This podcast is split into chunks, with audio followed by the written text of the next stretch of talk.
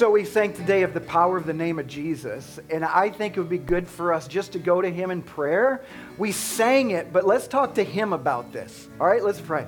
Father, we just take some time right now to think about the evidence of that.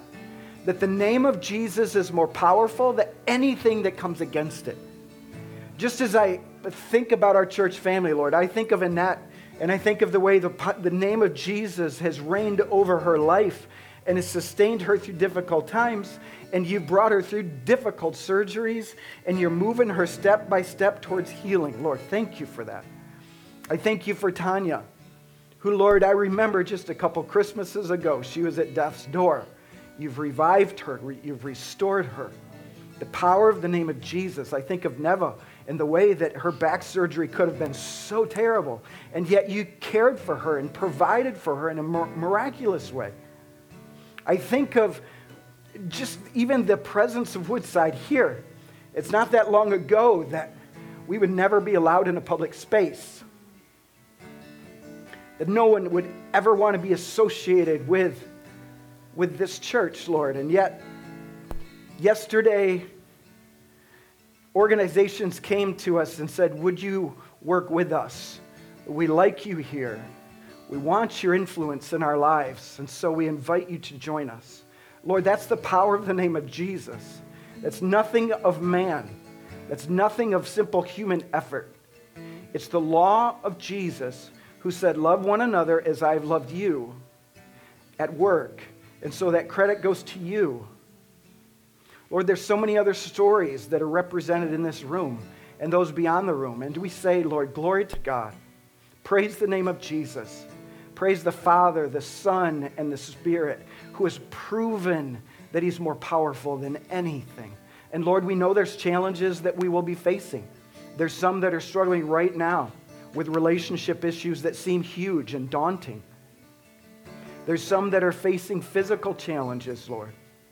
We prayed for them just a few minutes ago in our pre service prayer time, Lord, and we bring them to you again. We pray for Bobby. We pray for Connie. We pray for Jan. We pray for others, Lord, that are really dark time right now. We pray for Christy. And Lord, we pray that the name of Jesus would be glorified in their situation. Father, you reign. We believe you reign right now. And you're choosing to wait for your full glorious appearing because you want more and more people to know you so they can experience glory in your presence forever. Thank you for your patience, Lord.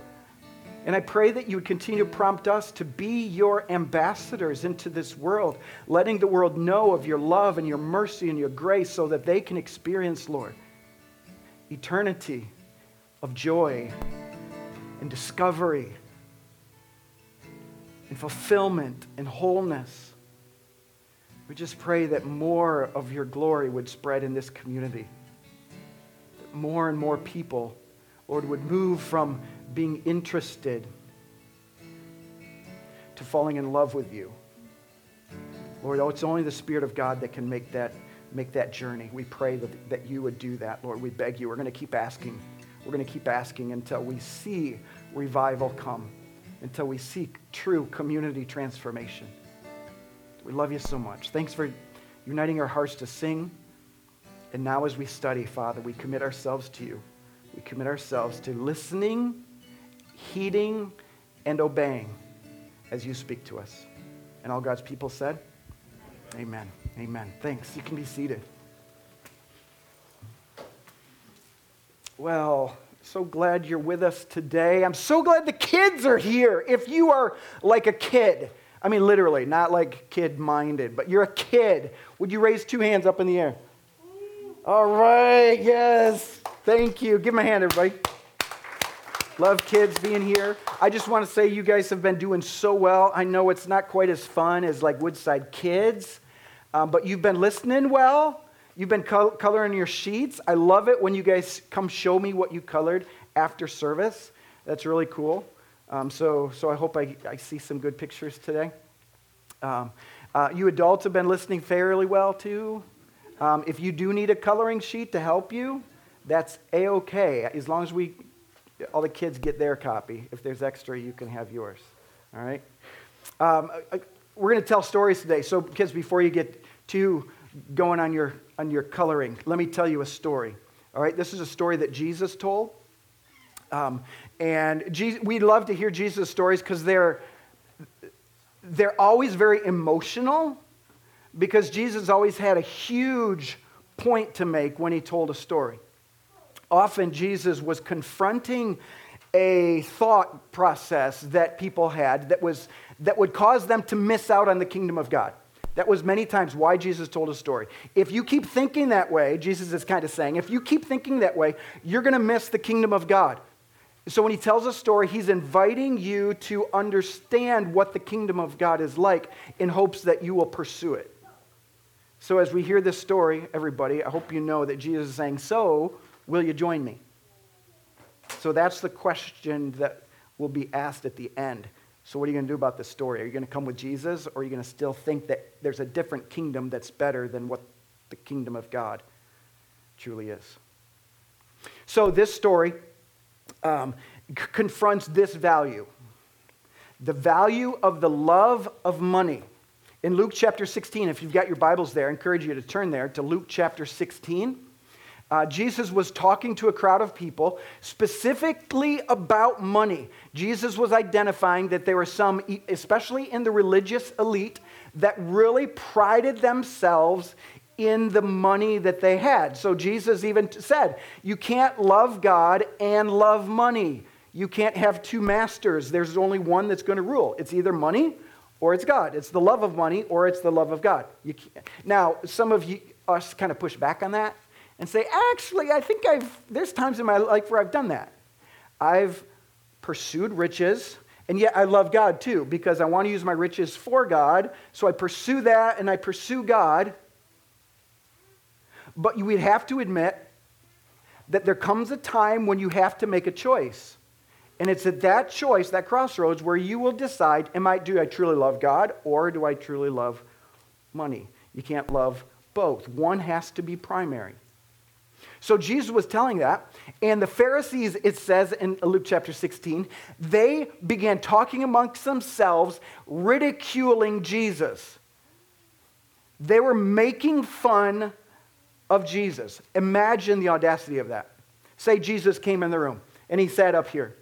And there was some in the back, probably the Chilufos, that start whispering together. And Joe, right? He gives that awesome laugh that we love so much, pointing to Jesus. Could you imagine that? We would say, No way. There's no way that would ever. People don't laugh at Jesus. Well, these guys did. So Jesus tells them a story. Here's what a story does a story comes to the back door of your heart. Because if a truth comes to the front door, you'll say, forget it. So Jesus said, okay, I'm going to go to the back door. I'll tell this story. It's kind of interesting. You'll find it intriguing. And maybe then, as the story ends, you'll realize, oh, okay, so maybe there is truth to that. Jesus' parables, that's what the Bible calls them, come through the back door of our heart. It moves around those typical walls we erect. Here's the story. I told you kids I'd tell the story, and then I talked a bunch. Sorry about that. Here's the story. It's a good one. Jesus says in verse 19 of Luke 16 There was a rich man who was clothed in purple and fine linen, and who feasted sumptuously every day. And at his gate was laid a poor man named Lazarus, covered with sores, who desired to be fed with what fell from the rich man's table. Moreover, even the dogs came and licked his sores. The poor man died and was carried by the angels to Abraham's side. And the rich man also died and was buried. And in Hades, being in torment, he lifted up his eyes and saw Abraham afar off and Lazarus at his side. And he called out, Father Abraham, have mercy on me. Send Lazarus to dip the end of his finger in water and cool my tongue, for I am ang- in anguish in this flame. But Abraham said, Child, remember that you in your lifetime received your good things, and Lazarus in like manner bad things. But now he is comforted here, and you are in anguish. Besides all this, between us and you, there is a great chasm fixed, in order that those who would pass from here to you may not be able, and none may cross from there to us. So that's, that's most of the story. There's more, but we'll get to the rest in just a minute. Uh, like many of Jesus' stories, there's two main characters and like a central point or a dilemma. We kind of had that with the prodigal son, right? There's the older son and the younger son and the father. Here we have the rich man and the poor man named Lazarus and death. So, the rich man. How is the rich man described? Well, the scripture says that the rich man was clothed in purple. Now, in ancient times, purple was a very expensive type of cloth. That's why only rich people today wear purple. Isn't that right, Miss Turner? Yes. Yes, you have to have an exquisite salary like a high school band director in order to afford purple. Yes, yes. Well, it was, it was different then. There's only two ways to make purple fabric. Both of them were extraordinarily expensive. So if you wore purple, it was because you were flaunting your wealth. You had so much that you could spend it on, on stuff like that. It also says, interestingly, he had, and he wore fine linen. This was a very dignified way to say even his underwear was posh. Right? So his outerwear was exquisite, even his underwear was like the top drawer. no pun intended of, of that. Right? So, and, and then it says he feasted sumptuously every day. Remember the parable last week? And the Pharisee stood in the corner and said, Lord, you know I'm not like that guy because what does he do every day? Because I fast and pray every day. That's how he prided himself. Right? So Jesus tells this story and, and says, This guy feasted every day. So you've got last week's story where they, they pride themselves in their religious activity. Now you've got this guy who prided himself in his luxuries. Right? So I feast sumptuously every day. So this is the image of self reliance, self indulgence, and a superiority spirit. So that's the rich man. And then there's the poor man. And what's his name?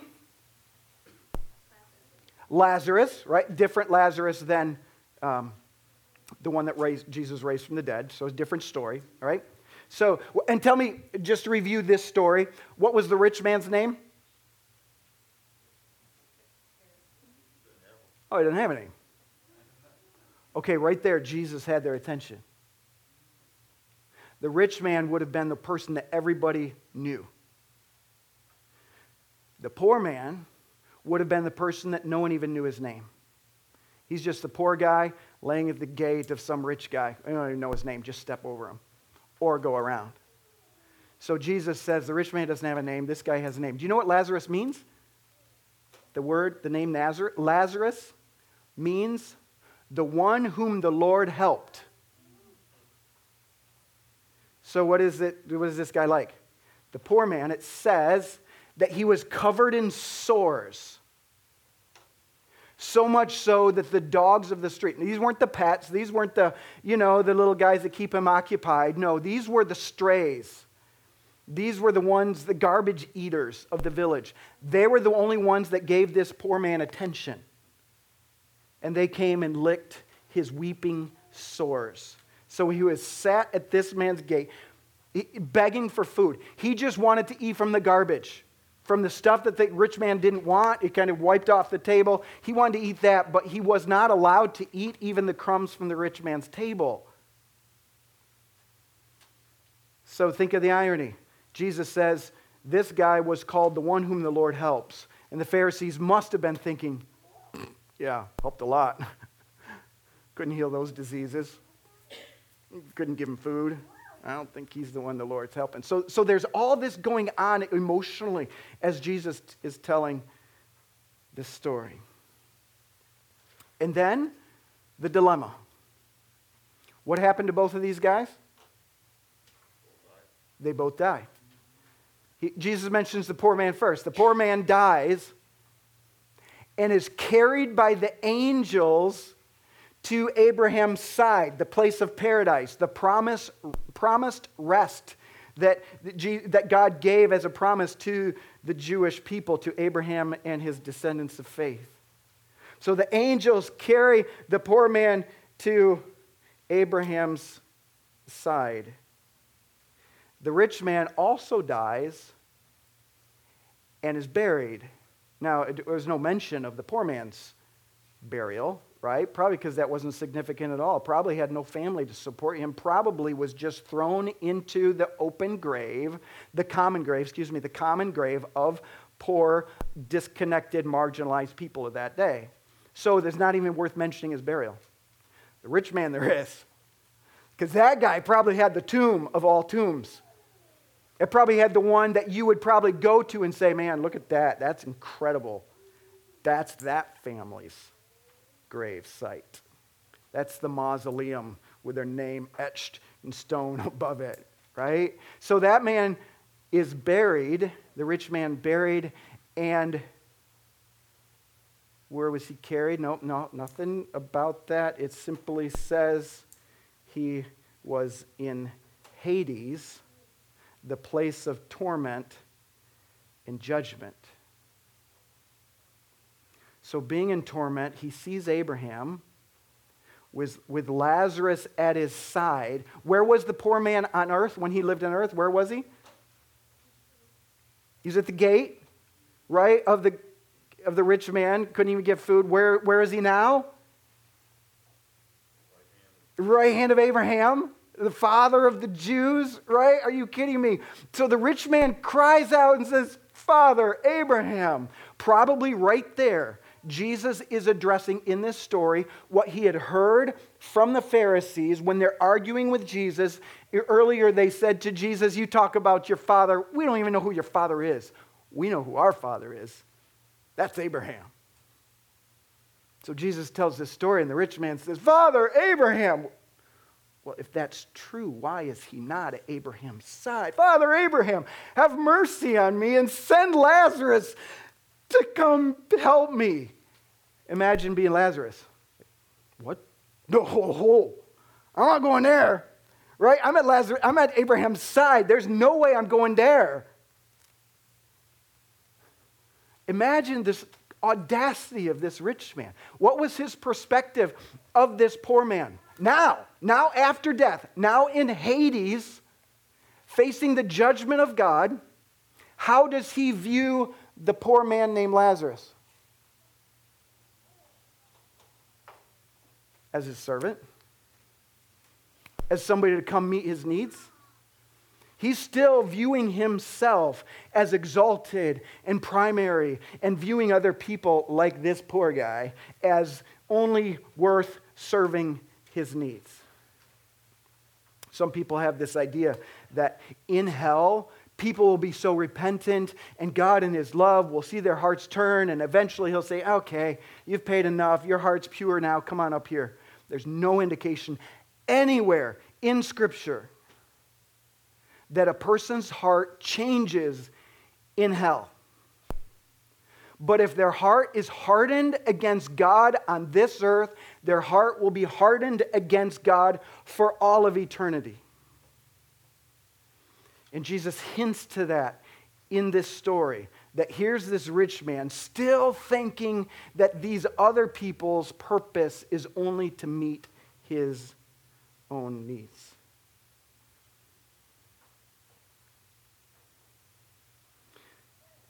There's one point I want to make sure we capture is that our final destiny is determined by our belief in this world, in this life. That your lifetime you're living right now and what happens in this time will determine all of eternity for you that there's no indication in Scripture that you live this way, and then it, you die, and then your heart turns and you kind of uh, wake up to reality, and then you kind of experience this floating kind of thing and end up in God's side. No, uh, it, Scripture clearly teaches that in this life, what you believe determines what all of eternity will be for you. The point of this parable is that the rich man is in hell because he justified himself by his luxuries for himself rather than demonstrating his love for Lazarus and God. That he's in hell because he justified himself by his luxuries for himself. In other words, during our time on this earth, if we pursue things instead of God, then, then earth will be the extent of our heaven, and eternity will be our hell. But if during our time on earth God is our treasure, no matter how many bad things happen, then earth will be the extent of our hell and eternity will be our heaven. You get that? So if you want heaven on earth, if that's what you're going to pursue, make people happy with you, you're popular, you are wearing purple like Miss Turner, um, you have everything you need. If that's your pursuit, then this will be your heaven. And then all of eternity, you'll experience judgment in hell. Whereas if your pursuit in this life is loving God and fulfilling his desires for your life and pursuing him and experience his, his salvation, if, if your pursuit is God and his kingdom, then the garbage of this world, which you will have, thus the masks, this, this will be our hell. This will be the closest we get to hell, is this life right here. And all, all of eternity will be our eternal existence in heaven. What happens now determines what our eternity will be. Let me tell you what this does not mean. Okay? Everybody listening? Are you, are you still with me, most of you? Okay? Or at least halfway through your coloring sheet? Okay? This does not mean that if you're rich in this world, you have no hope for eternity. That's not what that means. You, you read through Scripture and you will see Abraham becoming a very rich man, right? You see Job being the richest man in all the East and yet God considering him righteous. Even in the New Testament, when Paul tells Timothy, hey, you might have some rich people in the church. Here's what I want you to tell them. All right, this is what Paul says to Timothy Tell rich people this if they're in your church. Instruct those who are rich in the present age not to be arrogant or to set their hope on the uncertainty of, of wealth, but on God, who richly provides us with all things to enjoy. So Paul doesn't say to Timothy, so if you got rich people in your church, tell them, you better change your status now. Give to the church quick so that you can go to heaven. No, he doesn't say that. He's saying God's blessed you. He's blessed you to be a blessing to the world. So don't trust in your riches. Instead, be generous in good works. Be generous in doing good deeds and be humble. Mm-hmm. So it doesn't mean if you're rich, you have no hope for eternity. Which you probably say it also doesn't mean that if you're poor, you're gonna, your, your heaven is, is secure. Because Scripture also talks, it does talk uh, glowingly about being poor in spirit, and it does give honor to the poor. However, there's also this idea that if you are lazy, if you get up in the morning and say, Oh, I'm going back to bed, and you get, get, at night you say, Yeah, you know, I'm going to turn in early then poverty is more like a curse to you. So poverty isn't spiritual and riches unspiritual. That's not what this parable is saying. Secondly, it does not mean that using your money for the good of others will buy you a spot to, in heaven. That's not what Jesus is saying here. He's not saying, so if you do good things, then heaven's going to be your home. That's not what he's saying. According uh, according to Titus chapter 3, it says, Not according to our good deeds which we have done has he saved us, but according to his mercy, according to his grace, we are saved. But it does show that the way you use your riches or your power or whatever, we could put a lot of things in this category of riches. The way you use that shows whether your heart has been changed whether your faith is in God, whether you're living for the kingdom of God, or if you are living for luxury or for yourself. the story tells us that our hands do what our hearts believe. All right? Our, our hands will do what our hearts believe. In fact, I need you to say that with me because you got you, you got to go home with this. Your hands, my hands, will do what my heart believes. That's the point of this parable. That you will do, we could examine your life, God could examine your life, and that would be the fruit, the evidence of what's in your heart. If you're generous with your time and generous with your things and generous uh, with, towards others, that gives evidence, not undying proof, but evidence that your heart is pursuing the things of God.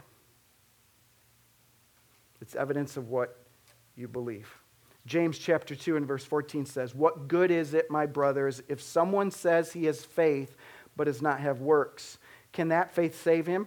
If a brother or sister is poorly clothed or lacking in daily food, if he's sitting at your gate just asking for just some crumbs, and one of you says to them, Ah, go in peace, without giving them the things needed for his body, what good is that? So faith by itself, it, if it does not have works, is dead. Or as Paul wrote to the Ephesians, it is by grace that we are saved through faith, not by works. Next verse says, But we are saved for good works, in order to do good works. That's why we as a church seek to be actively involved in seeking the good of the community in which we dwell. I believe that's a timeless principle that God's given his people to seek the good in the community where God's placed us because when they see your good works, they might glorify your Father who's in heaven.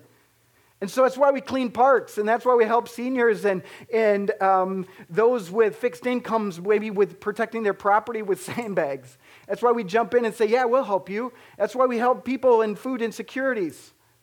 That's why we say to our life groups, our small groups, don't just be so self consumed and getting together and feeling good because you're studying the Bible. No, get together, study the Bible, support one another, and then get out there and make a difference in your community because it's not just about us.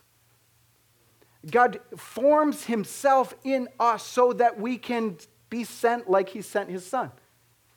As Jesus said, okay, I'm going to the Father, but like the Father sent me to you, so I'm sending you to them so that you can go, you can serve, and you can give, and you can care, you can demonstrate compassion. The story of the rich man and Lazarus shows us that there is physical evidence of what you truly believe. So, what should we believe? That's a pretty important question. If, if, if it gives evidence of what we believe, what, what is it we should be believing? And the rest of the story tells us that there has been revelation given to us, so we know what to believe. Point two revelation has been given to direct us. Just a couple of weeks ago, Liam, and it came to me, he brought me, my grandson, a, a treasure map. And on this map was a picture of a red house and then some dots. You follow these dots, and you pass a couple of trees, you cross a little creek, and then there's an X on this map. So the two of us, remember that? The two of us, we, we got that map and we, we tried to follow the, the dots that were on the map. We crossed the creek and then we went past not by that tree or by that tree, but, but over here and we dug right there where that map said to dig. And we found it. We found the worm. we found the treasure. We didn't know what it was going to be, but, but we found it. Well, that's what, that's what we see in this passage as the story continues that, that God did give us direction. He revealed to us, He gave us revelation so we know what to believe. Listen to the story as it continues. So the rich man calls, Hey, send, send Lazarus so I, so I can be relieved. And he said, No, there's this big gulf fixed. Can't do that. And then verse 20, is it verse 27? He said, Then I beg you, Father, to send him to my father's house. For I have five brothers, so that he may, be, may warn them, lest they also come into this place of torment. So the rich man kind of realizes, oh, I'm, I'm toast, literally. I'm doomed. This is my death. But I got family. My, my family shouldn't come here, right? Our name's on the mausoleum, so we don't want people with that name to come here. So send Lazarus to go tell my, my family. Like, once again, just imagine Lazarus. Like, what? You want me to go back where there's sores and starvation? Really? That's my purpose, is just to do what you want? You want me to leave paradise to go tell your five brothers, who will probably make me sit at the gate and beg for food again. You want me to do that? And Abraham says, No, they have Moses and the prophets. Let them hear them. In other words, no, God's, God's already said. There's been plenty, plenty of witness. What is that witness?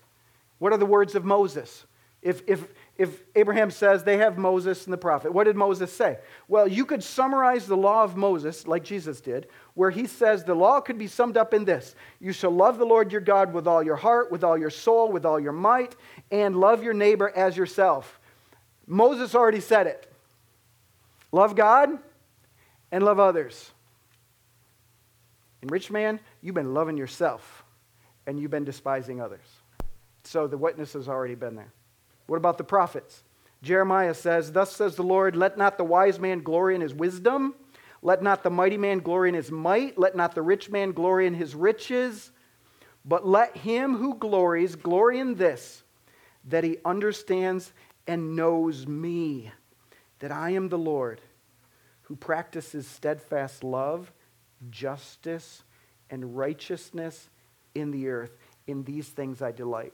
The prophets already told him. Moses and the prophets already told the rich man and his brothers. Isaiah in 53 it says, Surely he has borne our griefs and carried our sorrows. He was pierced for our transgressions, was crushed for our iniquities. By his stripes we are healed. The prophets already said, We are a miserable people, desperate for a Savior. It's clear from God's timeless word that when we open our hearts to God who loves us, we experience His cleansing, we live out His love. That's God's revealed desire for us. You know, and then he says, the rich man says, okay, well, wait.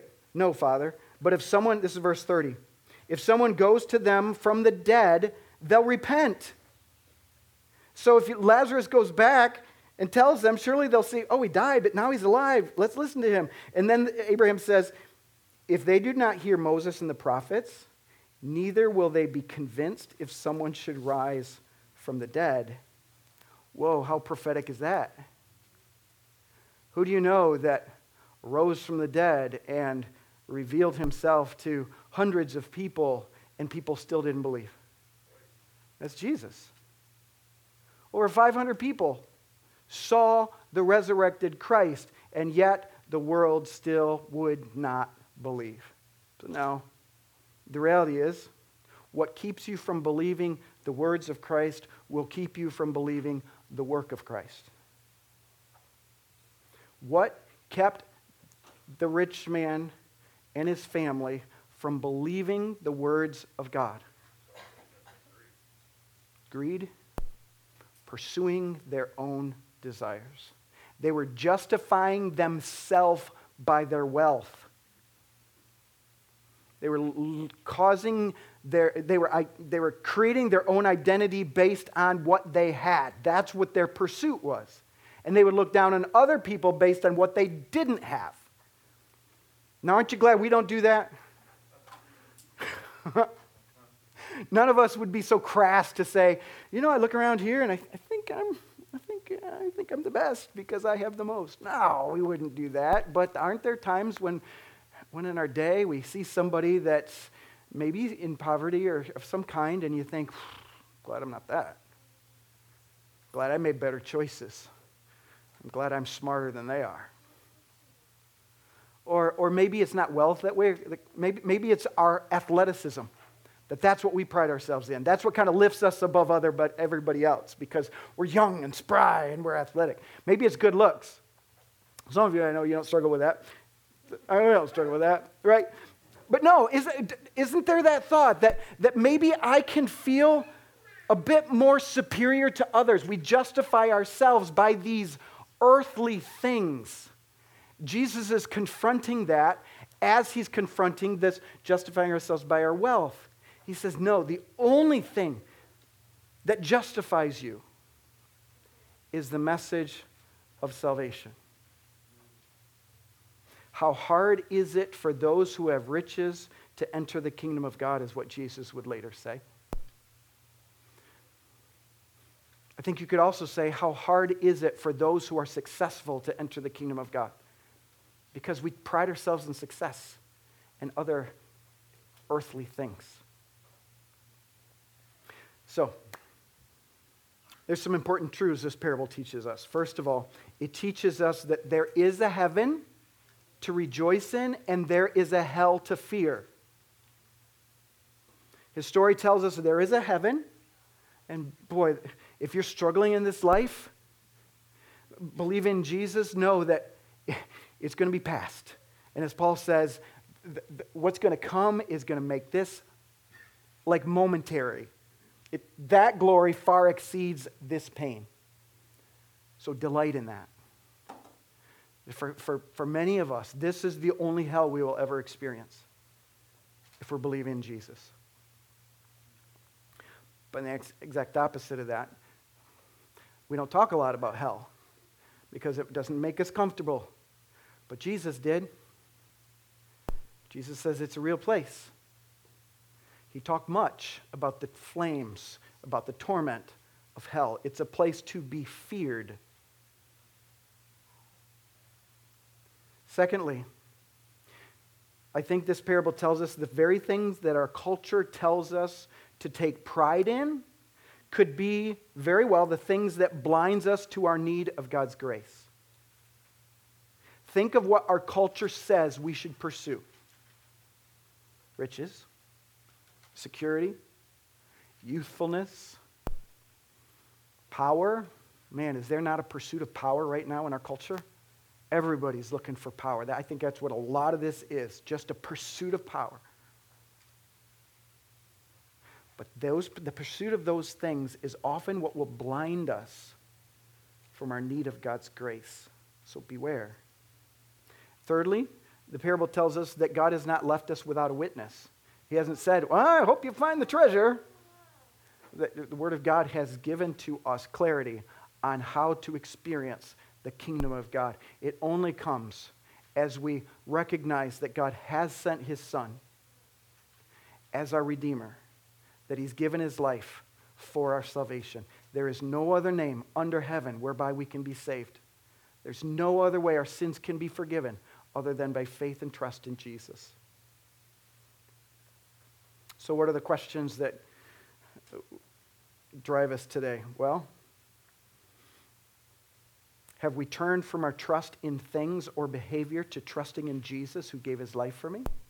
Has there been a time when you've turned from trusting in this earthly stuff and said, okay, Jesus, it's all about you? I'm trusting in you. If not, today could be the day. Today could be that day of salvation for you. I encourage you to turn to him. And I guess another question I have for you is oh, wait, I hear the word of God. How do you turn that stupid thing off, John? Not stupid. I didn't mean the word of God. I didn't mean that. Just turn the volume down. That's great. That's great. But I did want to mention that August the 9th, we're having a baptism service. And so, so um, some of you, you've placed your faith in Jesus. You have yet to publicly declare that through baptism. So talk to me. Let's have let's let's let's do that. Let's let's watch God's glory shine as you testify of your faith through baptism. So it's the ninth. Another question we need to ask is Are we living as people who have been saved by God's grace so that we can do good works? When God looks at your life, does he see your heart motivated to do good for others? That won't save you, but it's evidence that your heart is his. A lot of times we have those points of decision in our life. We're tired. We don't. We, we served before yesterday. We don't want to serve again today. And that's where we bring ourselves to that question wait a second. What has happened to my heart? Is my heart his? Or have I taken that heart back? A living sacrifice. Do I need to present myself again to the Lord as a living sacrifice? Does your behavior display what you claim to believe? Let's pray. Lord, thank you for stories like this that really open our eyes to some powerful truths. Father, we, we many times don't want to be like the poor man. We don't want to be the guy with the sores and starving. For some reason, we think that if we have stuff and riches, Lord, that we're more mm, maybe successful or more valuable. But Lord, no matter what you bring into our life, may our heart be pursuing the kingdom of God. Lord, thank you for revealing your plan of salvation to us, Lord. You've revealed, uh, Father, uh, uh, all that you have done to provide us with salvation, Lord, and I pray that our hearts would be committed to that. If there's anyone here this morning, Lord, that, that has never truly turned to you for salvation, I pray that today would be that day. Because, Lord, we want we want to truly understand that no matter our earthly situation, we're not slaves anymore. We are sons of God. We are a child of God. We're yours. And may our lives demonstrate that, Lord. That's our desire. In Jesus' name we pray all this. Amen. Amen. Let's stand together. Let's sing this powerful truth about who you are. If you've trusted in Jesus, if you've accepted God's salvation, you are a child of God. That's who you are. Let's sing about that.